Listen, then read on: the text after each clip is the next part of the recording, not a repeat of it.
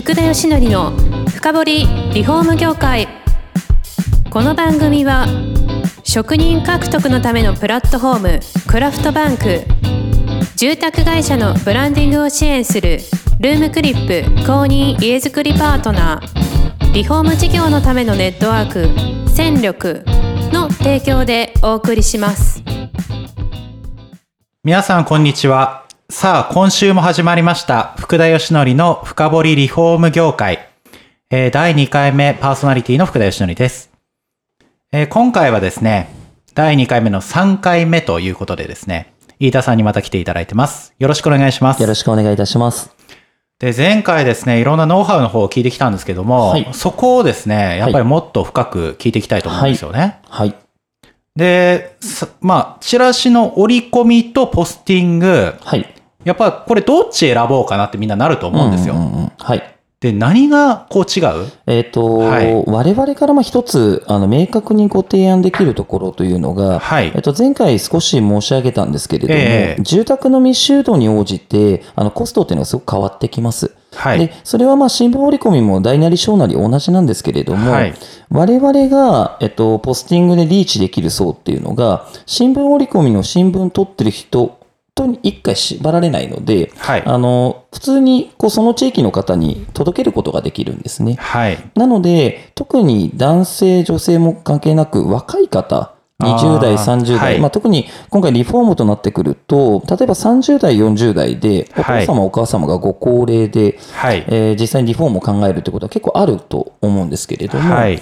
実際、各有私も実際に今ちょうどリフォームをあの実家の方やっておりまして、ええそうなんですね。はい。で、新聞は正直仕事柄取ってはいるんですけれども、やはり今回みたいに、あの、とあるやっぱりチラシを見て、えー知名度のあるところに何個か相談をしてるんですね。はい。でその中で見積もり合わせをして最終的に選んだんですけれども、やはり、えっ、と、チラシとポスティング、まあ、チラシっていう言い方が恐縮なので、新聞折り込みとポスティングの大きい。違いというところで申し上げると、ポスティングに関しては、えっと、媒体を取ってる取ってないに関わらずその地域の方にリーチができるので、はい。そこが何よりも最大のメリットになってくるというところになります。今実際どうなんですか？新聞の、はい。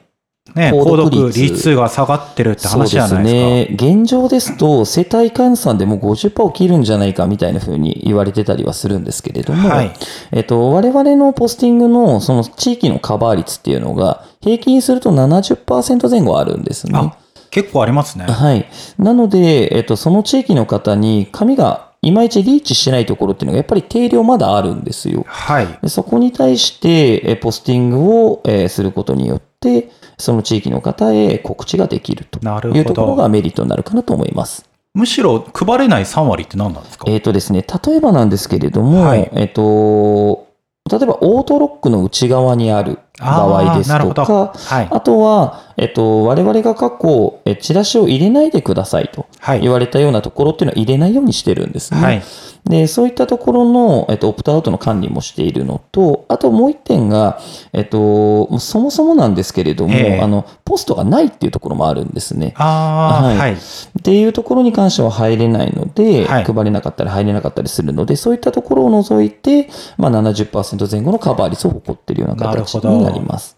カバー率以外でも、やっぱりポスティングは優れてるところって他にもあるんですか？えっ、とですね、まあ、コストの面っていうところで申し上げると、はいえっ、と、新聞折り込みに比べると、一般的には少し高いのが通常あです。そうですよね。そういうイメージあります。はい。はいただ、えっと、我々、まあ、あととしてですけれども、いろいろな配り方をお客様にご提案しておりまして、ええはい例えば3日間で配ってくれとかではなくて、はい1ヶ月通して定期的にあのチラシをやってらっしゃるお客様であれば、はいえっと、配布期間を花から1ヶ月程度いただいて、はい我々のペースに合わせてあの配ることをさせていただくと。はい。で、その代わり、えっと、コスト分を少し抑えさせていただく、みたいな提案をしてます。はいで、。そうなってくると、新聞折り込みの広告の料金に比べてもお安くあご提案ができますそうなんでし、すね。はいあ。と、まあ、一番の違いというところで申し上げると、我々は建物でセグメントができるんですね。えで、例えばリフォーム業界のお客様ですと、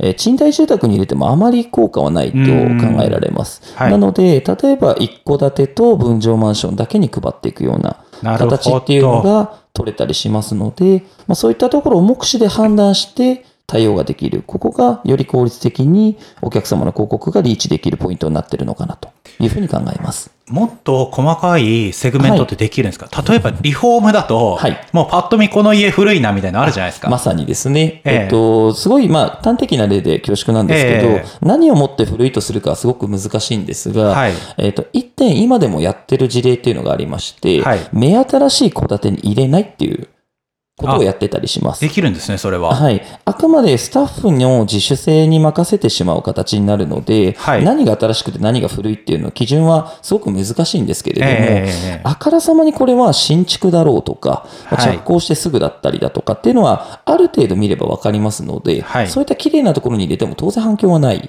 ええいうことを考えますので、そういったところを目視で除くみたいなポスティングをさせていただくことは現在もやっております。なるほど。じゃあ、もっとできるんですかね？屋根壊れてるとこに えっとですね入れる。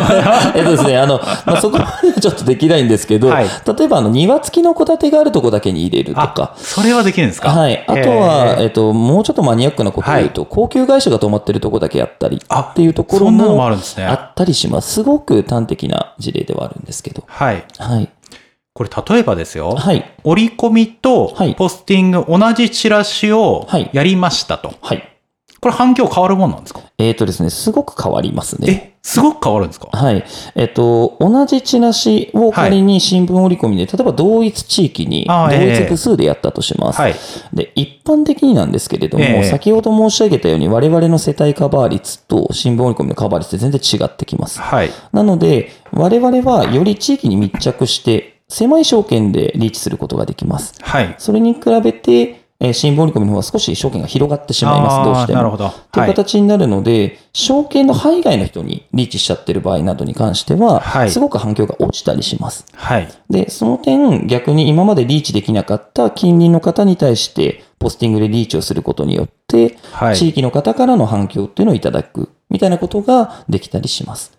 あくまで一般的な場合ななんでるほすけれども。ど。でも、ものにもよるんでしょうけど、はい。ど、どのぐらい変わるんですか？その反響率えっ、っていうのは。とですね、まあ、あの、本当に難しいお話なので、ええ。あの、一概には言えないんですけれども、はい。まあ、とあるお客様の事例で端的に申し上げさせていただくと、はい。え3万分のポスティングを世田谷でええ。やらせていただきました。はい。えーそれまでは新聞折り込みを毎週のように3万部はい。ずっと入れていたという形らしいんですけど。ちなみに商材は何系の商材ですか？リフォームなんですけれどそれリフォームなんですか？はい。はい。で、えっと、実際我々が初めて、まあ、ええ。トライアルでやらせていただいたんですけれども、えっと、チラシにですね、あの、クーポン番号みたいなのも設定してまして、はい。何見ましたかっていうのを必ず受付の方で聞いていただいてたんですけれども、はい。えそこのお客様に関してだけ言わせていただくと、反響3倍ぐらい違った形になります。折り込み、チラシ折り込みと。そうですね。比べて、ポスティングの方が3倍出たっていう形になります。え、先ほど言った通り、同じものを配ってですか、まあ、あの、正直に申し上げて、我々としては、はい。えっと、新聞折り込みは B 版が多いんですけれども、あええ我々はポストが A4 規格でできているので、はい。A 版を推奨してるんですが、はい。あまりにも反響がないので、お客様が折り込みをやめてポスティングにしたいっていうオーダーで、一番最初のお問い合わせをいただいて、そうだったんですね。あの新聞折り込みのチラシを2つ折りにして、そのまま配った時にそれくらい反響が出た。という形です。じゃあまあ、本当に同じものなんですね。そうですね。その時は、はい。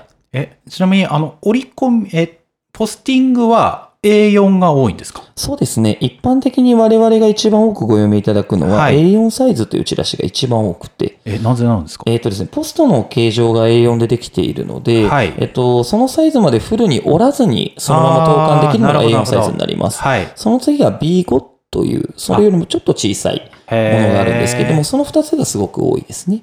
やっぱ折らない方がいいんですかねそうですね。あの、はい折ることがダメというわけではなくて、ええ折ることを想定したデザインであればいいんですけれども、はい全く想定してないと見切れてしまうんですね。はい。で見切れた片面だけだと広告が全くよくわからないものになる場合っていうのはありまあーなるほど、なるほど。す。で、我々はチラシを作るときにお客様によくご提案するんですけれども、お客様がチラシを見る瞬間って長くて2秒前後と言われていあます。そんなもんなんですねで、。そんな中で分かりづらい広告があったら鼻から外れてしまうので、はい。まず初見で分かりやすいものにしていただきたいはい。ということをよく申し上げます。あ、そこのアドバイスとかもしてもらえるんですか？そうですね。あの、クリエイティブのところから我々はもし、あの、見解をいただけるのであれば、はいあの、データをいただけると我々の方から、まあ、アドバイスっていうとおこがましいんですけれども、より反響を出していただきたいので、この方が効率的ですよっていうところはお伝えしたりする場合もございます。え、あとは、はい。厚みとかも変わってきたりますさにありがとうございます。え、それもあるんですか？えっ、とですね、はいあの、僕らクリエイティブチェックないし、ええはいあの、AB テストみたいなのもよくやるんですね。あええで、紙の筋量、まあ厚さですね。はい。これで反響が異なるのかっていうのを複数のクライアントで実それちょっと証してます。気になりますよえっ、ね。とですね、一般的なことだけを申し上げさせていただけるならば、は薄い紙に関しては反響が悪いです。一般的には厚い紙の方が反響がいいです。え、な、これ、具体的にこれ多分使えるノウハウだと思うんで、ええこれ何キロの紙がいいとかってあるんですえっ、とですね、まあ、本当にあの、コストと、あの、すごく連動してきてしまうので、え一般的なところだけで申し上げさせていただくと、はい最低でも90っていう筋量のものを使っていただきたい。一番薄いと70とかありますよね。えー、70 70も50とかもあるんですけど。ああれ50とかもあるんですか？はい。はいで、やっぱり会社様によっては、ええ新聞折り込みを50、70でやるっていうのを未だにやってらっしゃる方結構いらっしゃるんですね。あーはいはいはいただ、やはり、えっ、と、冷静に考えていただければわかるとは思うんですが、はい。リフォームに関しても結構高いお買い物になるかなと思います。はい。で、高いお買い物にもかかわらず、安い紙でやるっていうのは、ちょっと違うのかなと、受け取り手としてですへね、ー。思いますので、まあ、正直に申し上げるならば、はがきぐらいの金量、はい。180とかなってくるんですけど、はい。そういったものでやられるお客様も最近増えて、180ですか、はい増えてきてますし、やはり手に取った時の質感が違うので、はい。ダイレクトメールで送るような180の金量とか220の金量っていうのがあるんですけれども、はい。それと同じような紙でポスティングされるお客様も実は増えてきてなます。るほど、はいそれで先ほどの話なんですけど、はい。50とか70とこう90の違い、はい。90以上っておっしゃったじゃないですか、はい。これで反響どのぐらい違ってくるんですか？えっ、とですね、これもまた、あの、業種業態によって全然異なるお話になるんですけれども、はい。とある水回り系のリフォームはい。をやられてるお客様の事例で申し上げると、はい。えー50が本当にもうなんか前代未聞というか全然反響が出なかったんですけど、はい。70と90で比較したら1.3倍から4倍の間ぐらいそんな違いますんですね。で、僕らもそんな違うのかなって思ったんですけれども、はい。実は、えっと、相当な数量、えー100万部単位ではい。配布をしているお客様の事例なので、はい。かなり確かな情報かなと面白いですね。はい厚み変えてちょっと試してみた方がいいですね。そうですね。正直に申し上げると、安い紙が悪いというわけではないんですけれども、はい少なくとも薄い紙は避けていただきたい。なるほこれだど。けはお願いできることですね。え、折り込みで言うとはいですよ、180とかは折り込みはできないんですかね？いや、できますあ。できますすが、厚紙料金が、まあ、ポスティングもかかるんですけれどあもあー、なるほど結構取られます。あ、そうなんですね。いや、ポスティングならではできることってあるんですかね？その、まあ、紙の厚みもあるんですけど、はい。なんか形に制限ないとか、ありがそういうのもとうございます。えっ。と、大変ありがたいことを福田さんがおっしゃってくださったので、はい少し申し上げますと、はいえっと、ポスティングに関しては、はい例えば冊子でも配ることができますし、例えば、えー型抜きをした DM なども配ることができます。はい。例えば、リフォーム業界で端的な例でいくと、家の形をしたチラシに型抜いてもらったものも配れますし、はい。もっと言えばティッシュも配れます。はい。なので、ポストに入る形状であればお配りすることはできます。ああ、なるほど。折り込みですと、そういう定型外のものはお断りされるケースが多々あるかと思うんですが、えっと、とある、まあ、最近の住宅系の会社様のお話でいくと、花から、えっと、まあ、厚い紙をしたいとおっしゃっていたので、じゃあ、なんなら小冊子にしましょうというところで、小冊子を作ってポスティングをしたりというようなことがございました。じゃあ、そのどういうものっていうのも、はい今はいろんな事例が出てきてるわけですよね。そうですね。ありがたいことに多くの事例、まあ当然失敗も成功も両方あるんですけれども、そういったものを合わせてお客様にご提案ができるのが我々の強みかなと思ってお緊ります。急駆けつけとかあれですよね。磁石とか結構ありま。さにそうですね。ええあの、磁石が悪い、いいっていうのは確かにまあその場合にもよるんですけれども、はいまあ、あれが悪いとは言わないんですけれども、かなり今、模倣する企業も出てきているので、はい。あれは冷蔵庫に貼るのが1枚2枚であった時は効果すごく出てたのかなと今も思うんですが、もう正直に申し上げると、僕らで毎月10種類以上ご読みをいただくんですね。はい。同じ地域に10枚マグネットが入ってくるっていう感じなので、はいかなり飽和してるのかなっていう認識ではおります。なるほど。でそんな中できちっとした紙、例えばポストカードのようなものでもいいですし、はがきでもいいんですけれども、まあ、そういったものをお配りすることでより反響が出るというような形が構成できると思ってます。そうなんですね。いやー、面白いですね。ありがとうございます。で、まだまだお話伺いたいんですけど、もう3回目終わりなんですよ。残念ながら。はい。で、次回はですね、やっぱりあの、反則といっても、はいそのポスティングだけじゃなくてですね、はいまあ、ホームページとかいろんなものをこう、はいね、ミックスして宣伝するのが必要だと思うので、はいまあ、そこあたりの話なんかも、最後には伺いたいなと思っています。はい。はい、それでは飯田さん、本日もありがとうございましたあ。りがとうございました。この番組は住宅業界に特化したコンサルティング会社ランリグが長年業界の今を追いかけてきた福田義則をパーソナリティに迎え確かな実績を持つスペシャリストを毎回お招きしてお送りしていきます。